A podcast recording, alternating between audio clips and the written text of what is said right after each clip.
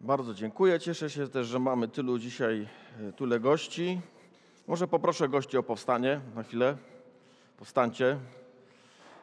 Także cieszymy się bardzo, że jesteście z nami. Możemy ich przywitać.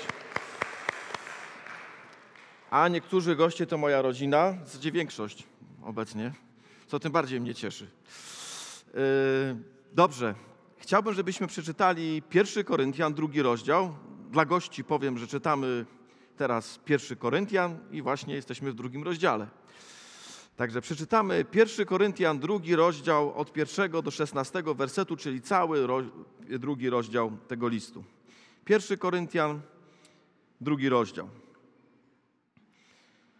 Również ja, gdy przyszedłem do was, bracia, nie przyszedłem z wyniosłością mowy lub mądrości, głosząc wam świadectwo Boże. Albowiem uznałem za właściwe nic innego nie umieć między wami, jak tylko Jezusa Chrystusa i to ukrzyżowanego. I przybyłem do was w słabości i w lęku i w wielkiej trwodze. A mowa moja i zwiastowanie moje nie były głoszone w przekonywających słowach mądrości, lecz objawiały się w nich duch i moc, aby wiara wasza nie opierała się na mądrości ludzkiej, lecz na mocy Bożej. My więc głosimy mądrość wśród doskonałych, lecz nie mądrość tego świata, ani władców tego świata, którzy giną, ale głosimy mądrość Bożą tajemną, zakrytą, którą Bóg przed wiekami przeznaczył ku chwale naszej, której żaden z władców tego świata nie poznał, bo gdyby poznali, nie byliby Pana chwały ukrzyżowali. Głosimy więc, jak napisano, czego oko nie widziało i ucho nie słyszało, i co do serca ludzkiego nie wstąpiło, to przygotował Bóg tym, którzy go miłują. Albowiem nam objawił to Bóg przez ducha, gdyż duch bada wszystko, nawet głębokości Boże. Bo któż z ludzi wie, kim jest człowiek prócz ducha ludzkiego, który w nim jest? Tak samo, kim jest Bóg, nikt nie poznał, tylko duch Boży.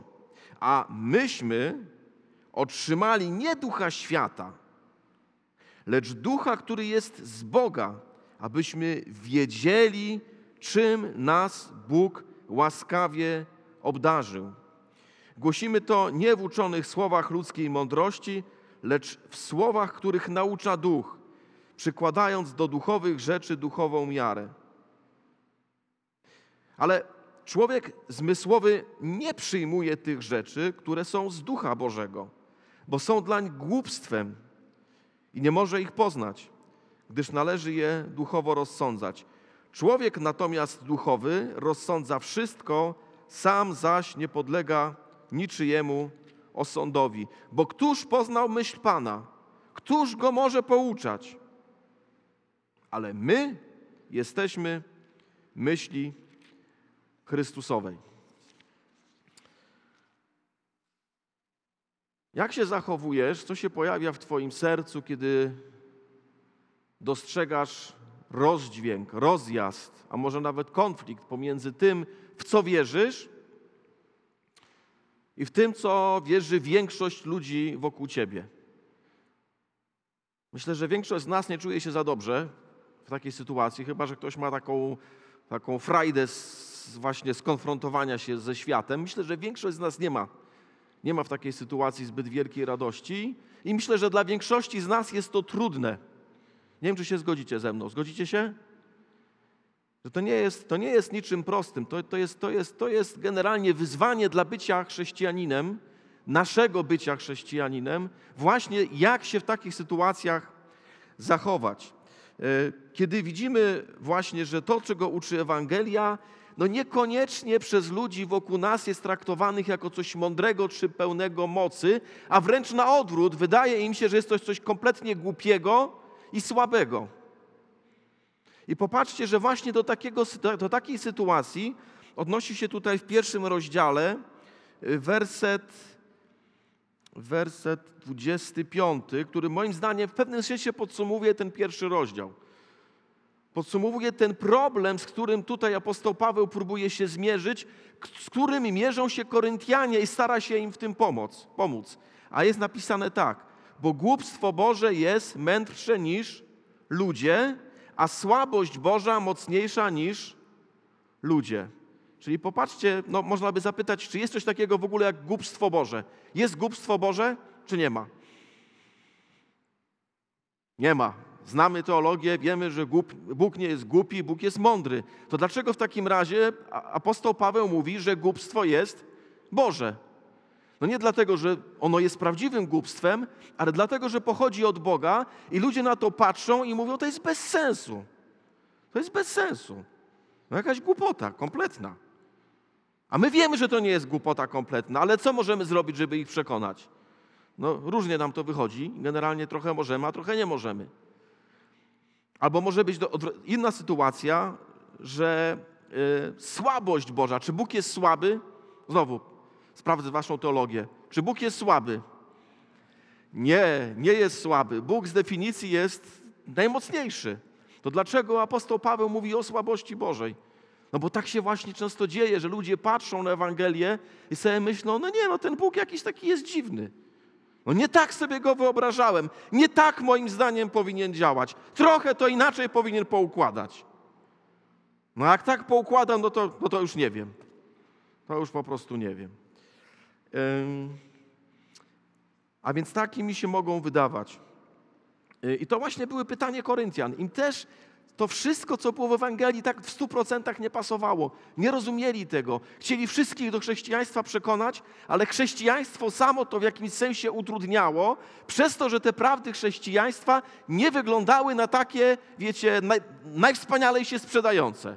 No jakoś tak, jakoś tak Bóg zaplanował to, że się tak średnio sprzedawały te, te prawdy Ewangelii w tamtych czasach. I myślę sobie, że to są pytania również i dla nas dzisiaj ważne, kiedy, bo, bo dzisiaj też istnieje różnica i dzisiaj też istnieje konflikt między naszymi wartościami, naszymi przekonaniami i wartościami i przekonaniami ludzi wokół nas. I chciałbym już podsumowując ten cały fragment, bo będzie długi, jedną myśl taką Tobie zostawić. Nie bój się wierzyć, nie bój się ufać Bogu.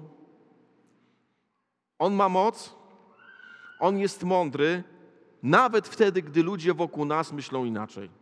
Albo niezależnie od tego, co o tym myślą ludzie wokół nas. Nie bój się, nie bój się.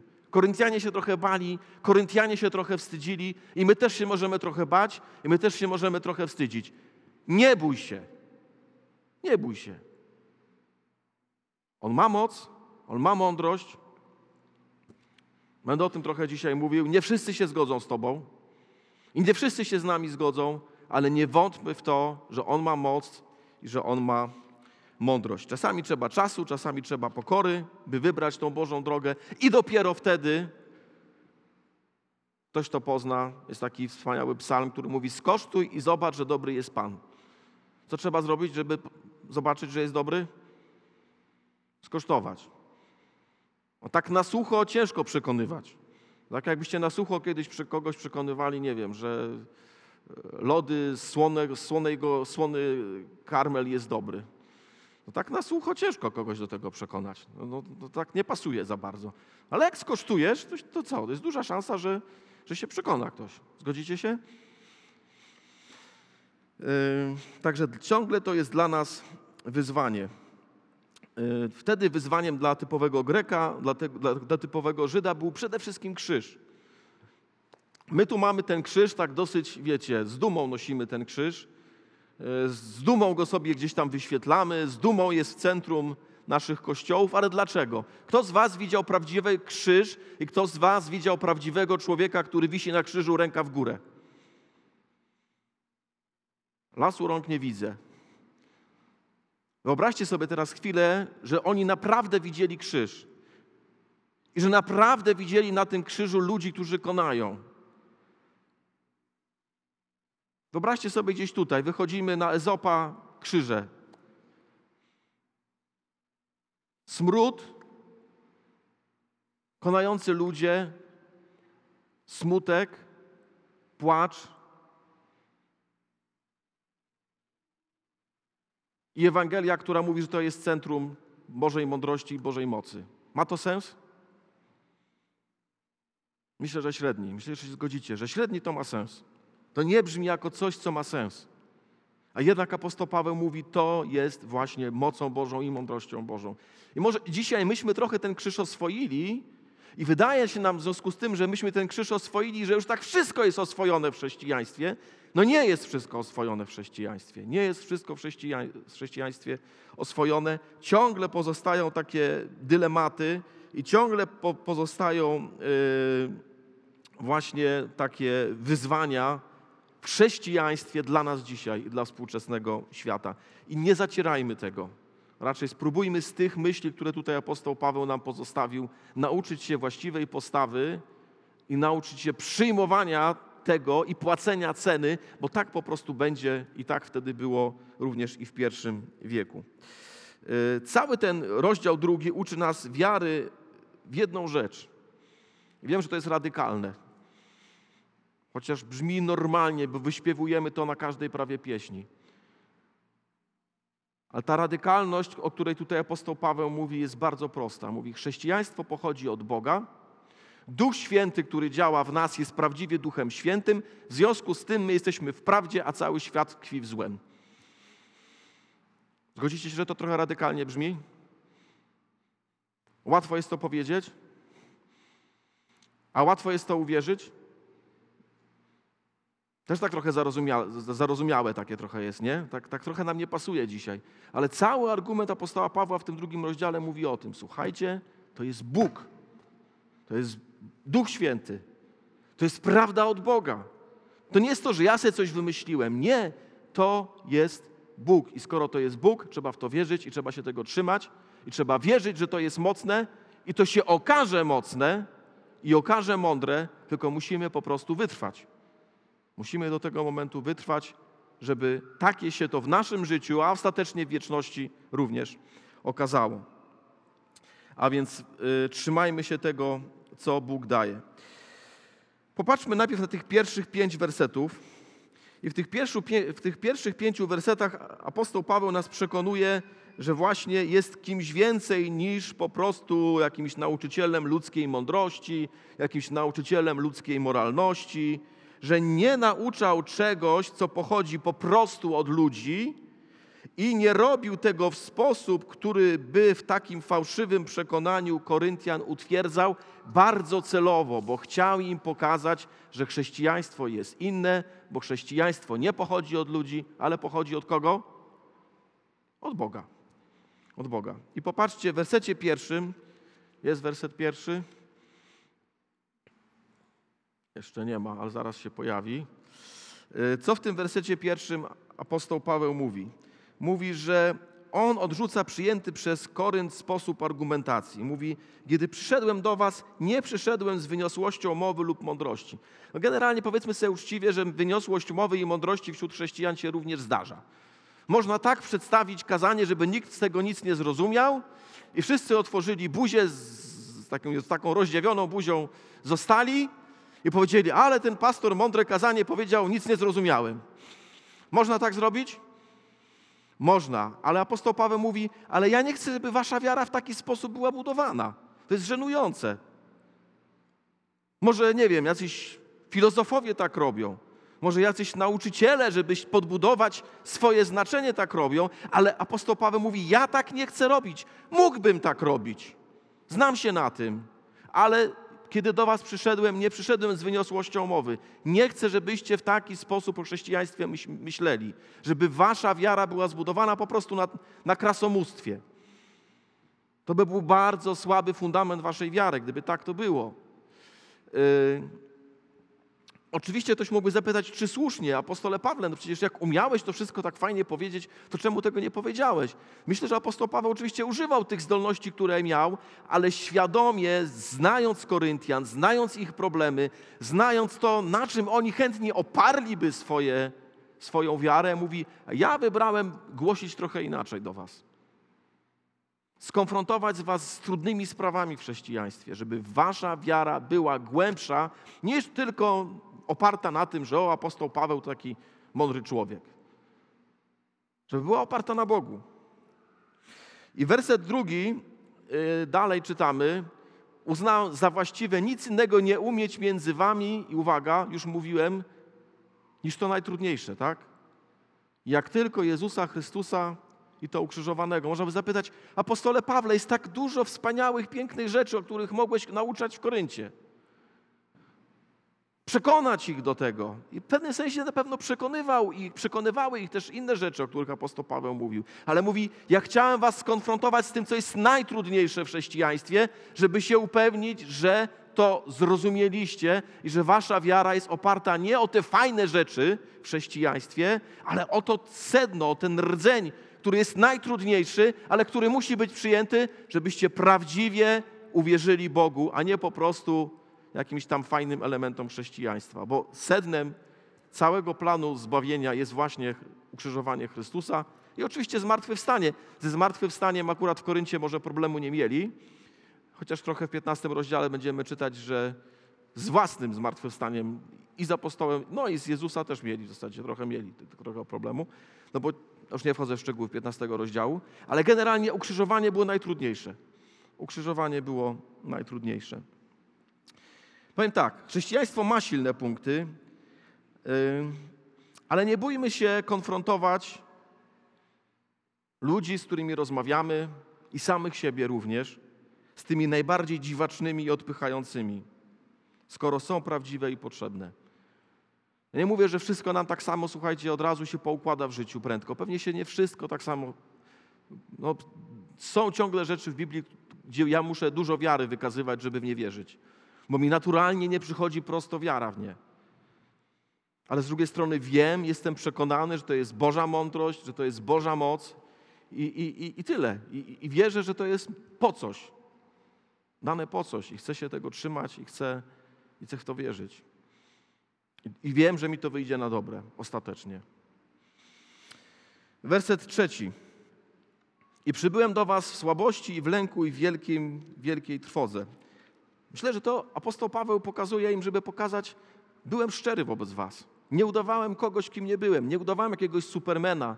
Nie udawałem jakiegoś takiego, wiecie, duchowego, e, nie wiem, jakiegoś człowieka, który wszystko, wszystko mu w życiu wychodzi. To tak jak trochę dzisiaj niektórzy kaznodzieje telewizyjnie, tak? To są tacy ludzie, którzy przekonują wszystkich do tego, że oni to, ja, oni to tylko błogosławieństwo mają, żadnych problemów, nic złego się nigdy nie dzieje, same błogosławieństwo i w związku z tym przychodźcie do mnie, a ja was nauczę tego, bo się na tym znam, jak to błogosławieństwo zyskać. No niektórych to przekonuje. No rzeczywiście Bóg mówi, no bo bogaty jest, fajnie mówi. No to chyba rzeczywiście warto do Niego przyjść przekonuje, ale co przekonuje? Czy Duch Święty przekonuje, czy ciało przekonuje do takiej osoby? I Paweł mówi: Popatrzcie, jak ja do Was przyszedłem. Byłem szczery, byłem uczciwy. Przyszedłem taki, jaki jestem. Słabości, w lęku i wielkiej trwodze. Pokazał ryzykowną twarz chrześcijaństwa. Ktoś mógłby zadać pytanie: Apostole Pawle, czemu taką ryzykowną twarz chrześcijaństwa pokazałeś? Czy nie nawróciłbyś więcej osób, jakbyś się przedstawił jako cudotwórca, którym przecież byłeś?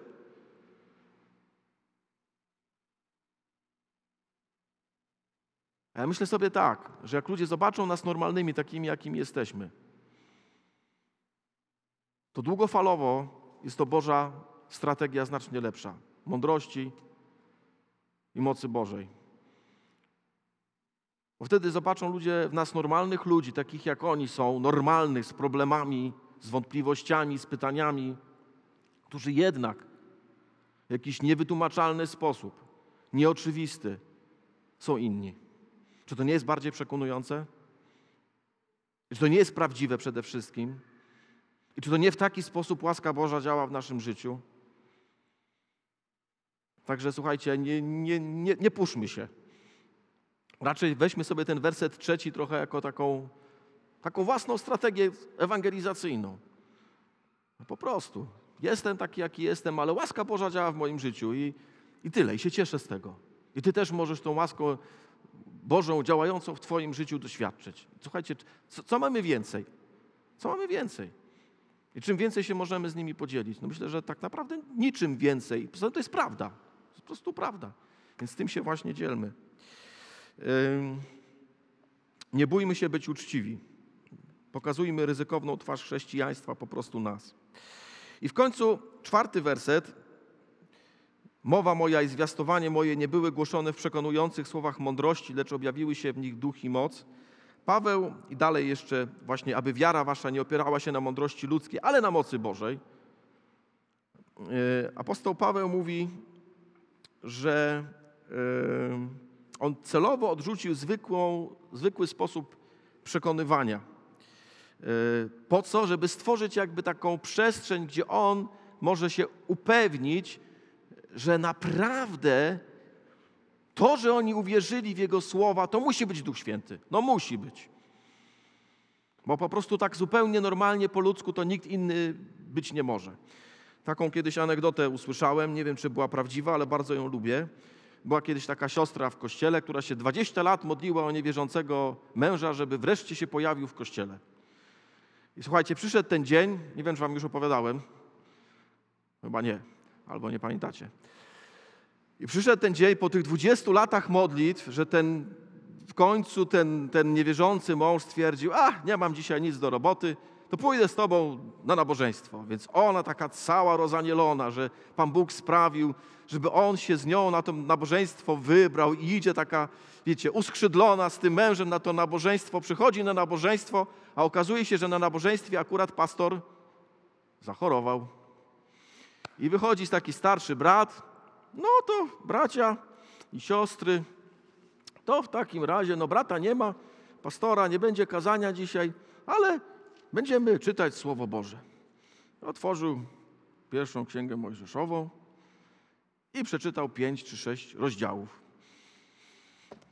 No i ta siostra wtedy tak sobie myśli, Panie Boże, jak to jest możliwe, że wybrałeś taką niedzielę, żeby w końcu ten mój niewierzący mąż przyszedł?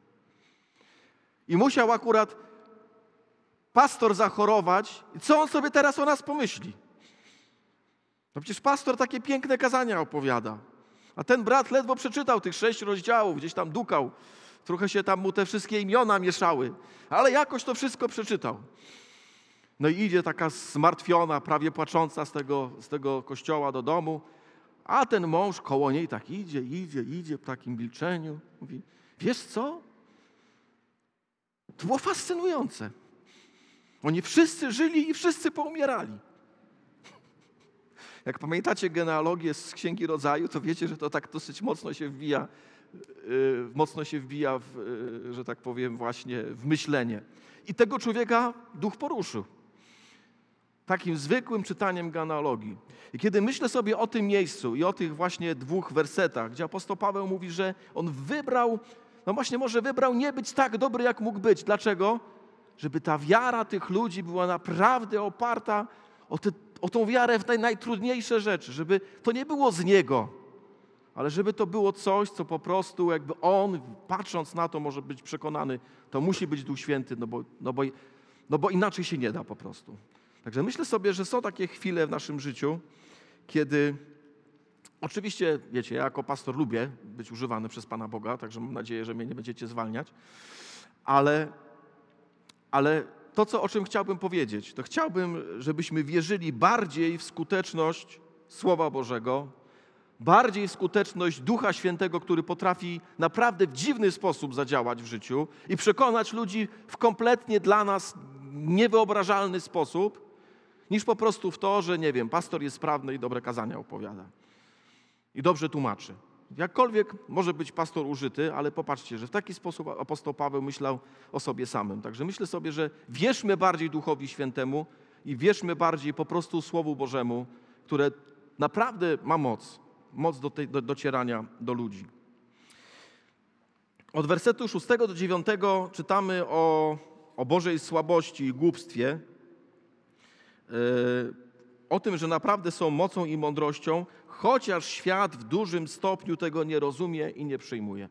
Chociaż świat w dużym stopniu tego nie rozumie i nie przyjmuje. Werset szósty i siódmy yy, mówi o tym, że tak naprawdę Boży plan zbawienia jest tajemnicą dla świata. Teraz oczywiście my znowu znamy Biblię, nam się już tak trochę, wiecie, wszyscy znamy Jana 3,16, ale tak naprawdę z takiej perspektywy światowej, wyobraźmy sobie człowieka, który nigdy nic z Biblią nie miał wspólnego, czy to naprawdę jest takie oczywiste, że w jakimś dziwnym zakątku Cesarstwa Rzymskiego, yy, w biedniej rodzinie, prześladowanej przez króla Heroda, yy, w nic nieznaczącym miejscu, jeszcze, że tak powiem, na peryferiach peryferiów, że tam się ma narodzić Mesjasz? Czy to rzeczywiście ma jakiś taki głęboki sens? Wiecie, można by tych wszystkich takich wątpliwości tutaj mnożyć. Dlaczego właśnie w taki sposób Bóg zdecydował się zadziałać? I w pewnym sensie można powiedzieć, no nie wiemy. Nie wiemy, czemu tak zdecydował się zadziałać, ale wiemy jedno, że ta Boża mądrość jest ostatecznie, czy Boża głupota jest ostatecznie mądrzejsza niż to, czego ludzie lubią słuchać i do czego są naturalnie jakby zmotywowani, żeby, żeby to przyjmować. Ten Boży plan, który jako jedyny trwa na wieki, jest prawdziwy. Szósty i siódmy werset. Y, głosimy mądrość Bożą tajemną, zakrytą, którą Bóg przed wiekami przeznaczył ku naszej chwale. Zwróćcie uwagę, to jest coś, co, co działa. To jest coś, co działa. I ktoś mógłby zadać pytanie, no czemu wy chrześcijanie macie takie dziwne wierzenia, takie dziwne poglądy, ale czy te dwa tysiące lat nie świadczy, że to działa? Myślę, że świadczy. Myślę, że świadczy. Może, może są dziwne dla ciebie, może nie rozumiesz ich dzisiaj, ale to naprawdę działa. Na tym naprawdę można zbudować swoje życie. I nie tylko swoje życie, ale jeszcze kolejnych pokoleń. Jak to jest dobre, jak to jest błogosławione, jak to jest zachęcające, jak to jest piękne, patrząc też, jak gdzieś tam się jeździ różne dziwne strony świata, że ludzie się nawracają, że całe społeczeństwa się zmieniają, że wartości się zmieniają. Może to głupio wygląda, ale głupie nie jest. Może to słabo wygląda, ale słabe nie jest, bo zmienia świat i nas też zmienia. Także nie dajmy się zniechęcić. Yy, tu jest też takie ciekawe słowo doskonali. Czy my rzeczywiście jesteśmy doskonali? Yy, szósty werset. My tedy głosimy mądrość wśród doskonałych. No to słowo doskonali można różnie przetłumaczyć. Dojrzali, albo tacy gotowni do zbioru, tacy, którzy osiągnęli cel, gotowi przyjąć Boże Słowo. I myślę sobie, że jest to czymś bardzo ważnym, że kiedy opowiadamy Ewangelię, kiedy składamy swoje świadectwo wiary, to pamiętajmy, że to nie jesteśmy tylko my, którzy działamy, ale to tak naprawdę jest Bóg, który być może przygotował tą osobę na to, żeby coś się w jej życiu zmieniło. I myślę, że znamy to z doświadczenia, że z kimś możemy kiedyś roz, rozmawiać o, o Bogu i jakbyśmy, nie wiem, grochem o ścianę walili, nic. Ale może być dokładnie druga osoba, mówimy dokładnie to samo i po prostu jest jak żyzna ziemia, która czeka na to ziarenko.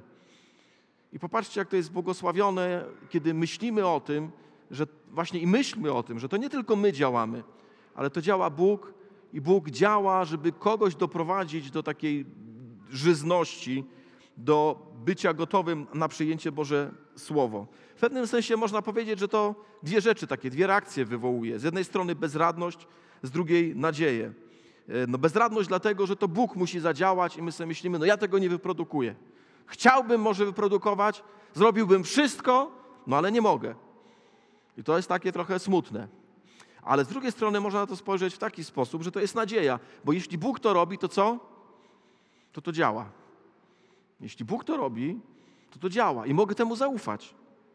I mogę temu zaufać, bo to Boże działanie, tak jakby Boża taka pieczęć jakości jest na tym działaniu. Jeśli Duch Święty kogoś przekonuje, to nie ja przekonuję. Jak ja przekonuję, to ja przekonuję.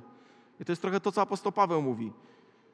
To no, po prostu to jest mądrość ludzka, ale jak Duch Święty zaczyna kogoś przekonywać, to jest zupełnie inna historia. To jest zupełnie inna jakość i zupełnie inny owoc. I to jest czymś, myślę, bardzo, bardzo ostatecznie dającym nam nadzieję. Werset ósmy i dziewiąty. Nie liczmy na to, że ten świat, jakiś główny mainstream, Bożą prawdę zrozumieją. Czy nawet podpolitycy, że zrozumieją, chociaż wielu polityków się uważa za chrześcijan. Nie chcę wchodzić w ten temat. Generalnie myślę, że politycy mają naprawdę ciężko. Nawet ci, a może szczególnie ci, którzy mają jakieś wartości, no bo po prostu polityka jest bezlitosna. E, Akurat w tamtej sytuacji było tak, że ci politycy, ci władcy, królowie, no generalnie wszyscy nie wierzyli Chrystusowi. W związku z tym wiemy, że ostatecznie była to decyzja polityczna, że Pan Jezus zmarł. Natomiast e, ciekawe jest to, że apostoł Paweł pokazuje, gdyby tylko znali Bożą prawdę. Wydaje im się, że są tak mądrzy. Wydaje im się, że już wszystko ogarniają, całą rzeczywistość, ale tak naprawdę zabili Bożego władcę na wieki. E, Myślę sobie, że to jest jakiś paradoks też naszego, naszego świata. I w końcu werset dziewiąty. Głosimy tego, czego oko nie widziało i ucho nie słyszało. Innymi słowy, Boża prawda jest obca wobec porządku tego świata. No ludzie jakby naturalnie nie, nie, rozumieją tego. No chyba, że Duch Święty już zadziałał, już użyźnił tą glebę ich serc. Ale generalnie rzecz biorąc, to jest takie dziwne. To jest dziwne. To, co chrześcijanie twierdzą i w co wierzą, wydaje się im dziwne. Yy, I zachęta taka moja jest taka, żebyśmy przyjęli, że Boża prawda bez Ducha Świętego po prostu jest, jest trochę dziwna dla ludzi. Nie dajmy się temu zniechęcić, módlmy się, yy, liczmy na to działanie Ducha Świętego, ale nie próbujmy, wiecie, jakoś tak yy, odrzeć tego chrześcijaństwa z tej dziwności. Po co nam wtedy zostanie? Takich kilka nieistotnych elementów. Może oni nawet w to uwierzą, ale czy to sprawi, że będą prawdziwymi chrześcijanami? Jakby odarli w pierwszym wieku chrześcijanie chrześcijaństwo z ukrzyżowania. Czy przez takie głoszenie pojawiliby się prawdziwi chrześcijanie? No nie. Myślę, że wiemy. I tak samo jest trochę dzisiaj. Nie odzierajmy z tego, co jakby jest ważne, co jest jądrem. Trudno, no po prostu czekajmy. Czekajmy na czas nawiedzenia, czekajmy na ten moment, kiedy Pan Bóg się do nich przyzna. I ostatnia część, od 10 do 16 wersetu. Źródłem chrześcijaństwa, prawdy w chrześcijaństwie jest sam Duch Święty. A kim jest Duch Święty? Duch Święty to nie człowiek, który zna Boga, ale to jest sam Duch Boga, który zna Boga w stu procentach i z tych stu procent nam objawia. Skoro Duch Święty ze stuprocentowej znajomości całego Boga nam objawia, to możemy się na tym oprzeć, czy się nie możemy na tym oprzeć? Jeśli tak jest, kto jest za tym, że się na tym możemy oprzeć? Ręka w górę. Na pewno możemy się oprzeć? Nie mówię, że tak jest, ale możemy się oprzeć na tym, jak tak jest? Możemy się. No to słuchajcie, no to teraz, jeśli na tym możemy się oprzeć, to zachęcam, żebyśmy się na tym opierali. To zachęcam, żebyśmy się na tym opierali. Wiem, że to nie jest może proste, czasami nam tej wiary brakuje, ale to módlmy się wtedy o tą wiarę. Módlmy się o tą wiarę. Boże, wydaje mi się to trudne, nieprawdopodobne, ale chcę Ci wierzyć. Pomóż niedowiarstwu memu. Wzmocnij to moją wiarę. Bo naprawdę wierzę, że pochodzisz od Boga, Duchu Święty, który działasz w moim sercu, który objawiłeś prawdę w Piśmie Świętym. Chcę Ci ufać. Pomóż memu niedowiarstwu. Bo wierzę, że Ty faktycznie jesteś tym, który mówi prawdę. Werset dziesiąty. Duch bada wszystko, nawet głębokości Boże. Yy, No tak jest. Naturalne. Duch Boży. Yy, Ale może zadam jedno pytanie. Jeśli Duch Święty objawia, a objawia, bo ten werset mówi, że objawia, to pozwól, że zapytam Ciebie. A co Ci Duch Święty objawia ostatnio?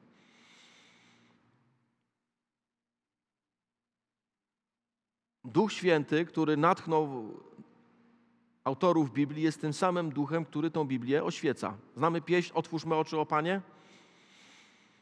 Ta pieśń pochodzi z listu do Efezjan, gdzie apostoł Paweł się modli o oświęcenie oczu serca Efezjan. Bardzo to lubię ten obraz. Wyobraźcie sobie serce, które ma oczy. Wy Wyobrażacie sobie serce, które ma oczy? Teraz tak. Wyobraźcie sobie, że to serce, które ma oczy, jest kompletnie ciemnym pokoju. Wyobrażacie sobie serce, które ma oczy, które jest w kompletnie ciemnym pokoju? Czego potrzebuje, żeby cokolwiek widzieć? Światła.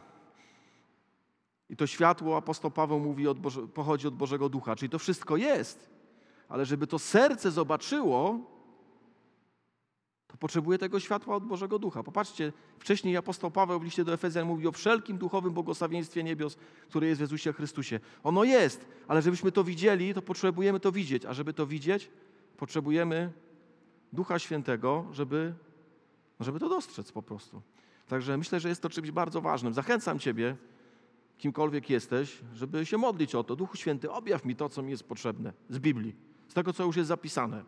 Objaw mi, żebym się zmieniał, żebym, żebyś mnie kształtował, czy, żeby coś tam nowego w moim życiu nastąpiło, co powinno nastąpić. Myślę, że to jest czymś bardzo, bardzo ważnym. E, dalej, jedenasty werset. Jedenasty werset mówi, któż z ludzi wielkim jest człowiek prócz ducha ludzkiego? Tak samo, kim jest Bóg, nikt nie poznał, tylko Duch Boży. To jest pewna analogia. Znamy siebie, może nie w stu procentach, ale Duch Boży na pewno zna Boga w stu procentach. E, dwunasty werset. Dwunasty werset. Myśmy poznali, myśmy otrzymali nie ducha świata, lecz ducha, który jest z Boga. Po co? Abyśmy wiedzieli, czym nas Bóg łaskawie obdarzył. Zwróćcie uwagę, to jest ta sama myśl, która jest w liście do Efezjan. Po co nam jest Duch Święty? Żebyśmy co? Wiedzieli, a nie nie wiedzieli. Jak wiemy, to możemy wiedzieć, że wiemy, czy nie. Możemy mieć przekonanie, jak wiemy, czy nie możemy. Nie? Dzisiaj trochę z tym przekonaniem bywa różnie, bo wszystko takie musi być mgliste, wszystko ma takie być niedopowiedziane. Ale słuchajcie, jeśli naprawdę Wam Duch Święty coś objawił, jakąś prawdę, możemy się tego trzymać? Myślę, że nie tylko możemy, ale nawet powinniśmy. Nie mówię, że wszystko musi być tak samo wyraźne dla Ciebie, ale pewne rzeczy powinny. Bo właśnie Duch Święty objawia i tłumaczy prawdy Boże. Eee, trzynasty werset. Głosimy to nie w uczonych słowach ludzkiej mądrości, lecz słowach, których naucza Duch. Zwróćcie uwagę, nawet sposobu przekazu Ewangelii naucza Duch. Właśnie, żebyśmy nie robili tego w zarozumialstwie, żebyśmy tego mówili tak jak apostoł Paweł, w pewnej skromności, w uczciwości, w przyznawaniu się do swoich lęków, trwogi, słabości. To jest takie duchowe zwiastowanie Ewangelii, które działa. A dlaczego działa? No bo Duch Święty go używa. Duch nas tłumaczy, nam tłumaczy, jak to powinno, powinniśmy zwiastować, i Duch jest tym, który działa w sercach ludzi. I te dwie rzeczywistości się w pewnym momencie spotykają, i coś nowego się zaczyna, i coś się coś się nowego tworzy, i coś nowego się zmienia. Yy, czternasty werset. Czternasty werset mówi, że niestety nie wszyscy, no nie wszyscy się nawrócą i nie wszyscy od razu się nawrócą. I to nas może boleć. To nas może boleć. Człowiek zmysłowy nie przyjmuje tych rzeczy, które są z Ducha Bożego. To, co Ksawery dzisiaj mówił też. No niestety, jak ktoś siedzi w tym świecie i tylko i wyłącznie się skupia na rzeczach tego świata, jak nie ma żadnej takiej, jakiejś, można powiedzieć, takiego, takiej wrażliwości duchowej, jak nie chce nic poznać, no to co on pozna? Czy ona pozna? No nic nie pozna. No po prostu. Siedzi tylko w tym, co widzi, nic więcej go nie interesuje, to jest jego świat, to jest jego rzeczywistość. Jedyne, co możemy w takiej sytuacji robić, to się modlić, Panie Boże, poszerz jego horyzonty. Spraw, żeby żeby trochę ten jego świat taki ułożony został wytrącony i przemów do niego, przemów do jego serca, żeby coś się zmieniło. Werset 15. Człowiek zaś duchowy rozsądza wszystko, sam zaś nie podlega niczyjemu osądowi. To trochę tak brzmi jako takie zachęta do zarozumialstwa. Ja jestem człowiekiem duchowym, ja rozsądzam wszystko i sam niczemu nie, żadnemu osądowi nie nie podlegam. Amen? Widzicie mnie? Cieszycie się? Zachęcam Was do bycia duchowym człowiekiem? Zachęcam? No jeszcze bardziej się wypnę. Zachęcam? Myślę, że tak średnio. Yy, myślę, że to nie o to chodzi w tym wersecie, żebyśmy byli zarozumiali. Natomiast myślę, że ten werset, i to też myślę, że nie oznacza ten werset, że mamy przestać się uczyć również od ludzi niewierzących, bo Bóg daje również ludziom niewierzącym często dużo mądrości. Ale myślę, że to oznacza, że jako chrześcijanie się nie powinniśmy po prostu wstydzić własnych przekonań i yy, nie dać się wyprowadzić z tych przekonań, które mamy. Yy, I w tym sensie my rozsądzamy wszystko, my rozumiemy pewną, no my rozumiemy rzeczywistość w perspektywie Ewangelii. Ludzie niewierzący nie rozumieją tej rzeczywistości w perspektywie Ewangelii. My rozumiemy rzeczywistość w perspektywie Bożych wartości. Ludzie niewierzący nie rozumieją rzeczywistości z perspektywy Bożych wartości. I teraz nie chodzi o to, żeby się wywyższać, ale chodzi o to, żeby w sytuacji konfliktu, sytuacji, kiedy to się, te dwie rzeczywistości się spotykają, żebyśmy pamiętali, że ktoś nas może osądzić bardzo brzydko, ktoś nas może brzydko nazwać, ktoś nas może wydrwić, Ktoś może stwierdzić, że to, to naprawdę, no, no, miałem tą osobę za mądrą, ale to dziwne rzeczy opowiada. I w takiej sytuacji nie podlegajmy osądowi. Nie podlegajmy osądowi. No, zdzierżmy to po prostu. Wytrzymajmy. Przetrzymajmy. Dajmy czas na to, że może za rok, za dwa, a może za dziesięć ta osoba stwierdzi, wiesz co, patrzę na to dzisiaj trochę inaczej. Bo pewne rzeczy przeszedłem, czy przeszłam. Bo sama zacząłem, zaczęłam czytać Pismo Święte, albo bo zacząłem się modlić. I teraz te rzeczy, o których Ty mówisz, nabierają dla mnie sensu. Ale trzeba do tego czasu niestety czasami poczekać. To nie jest wszystko od razu, to nie jest wszystko tak, jakbyśmy chcieli na dziś, od razu, tak? Jak nas, no, odruch serca jest dobry, ale, ale tak to po prostu nie działa. Bóg ma różną prędkość docierania do różnych ludzi i po prostu musimy, musimy się trzymać Jego zasad, dopóki ten moment dla innych ludzi nastąpi. I w końcu szesnasty werset. Któż poznał myśl Pana? No to jest pytanie retoryczne. No nikt nie poznał. Bóg sam siebie zna. Ludzie go nie znają. Któż może go pouczać? No nie ma takich ludzi, którzy mogą pouczać Pana. Ale my jesteśmy myśli Chrystusowej. Innymi słowy, my znamy tą myśl Chrystusową. To jest podsumowanie tego całego działania Ducha Świętego. Apostoł Paweł mówi, Duch nam objawia, znamy myśl Chrystusową, znamy Boży plan zbawienia, rozumiemy ten dziwny Boży plan i w związku z tym, pomimo tego, że tak, człowiek sam siebie Boga nie pozna, my, wierząc Słowu Bożemu, opierając swoje życie na Ewangelii, modląc się i prosząc Ducha Świętego, żeby nam objawił prawdy zawarte w Piśmie Świętym i, że tak powiem, wpoił w nas, w nasze życie, możemy spoglądać na siebie inaczej. Nie jest to zarozumialstwo, chociaż jest to trochę radykalne dzisiaj, w świecie, gdy każda prawa jest, prawda jest równie nic nie warta albo równie warta. Ale apostoł Paweł na to patrzy inaczej. Mówi, my jesteśmy myśli Chrystusowej. Ty jesteś myśli Chrystusowej. Ja jestem myśli Chrystusowej. Jeśli faktycznie jesteśmy tymi, którzy polegamy na Bogu. Także podsumowując, nie bój się wierzyć w Bożą mądrość i moc. Ona się może wydawać słabością, ona się może wydawać głupotą, ona się wydaje wielu słabością i głupotą, ale nie bój się wierzyć, że to jest Boża mądrość i Boża moc. Czekaj na działanie Ducha Świętego. Nie dajmy się też tak, wiecie, pozbawić w imię fałszywej skromności czy pokory silnych przekonań, które mamy. I trzymajmy się Chrystusa. Amen. Powstańmy i pomódlmy się.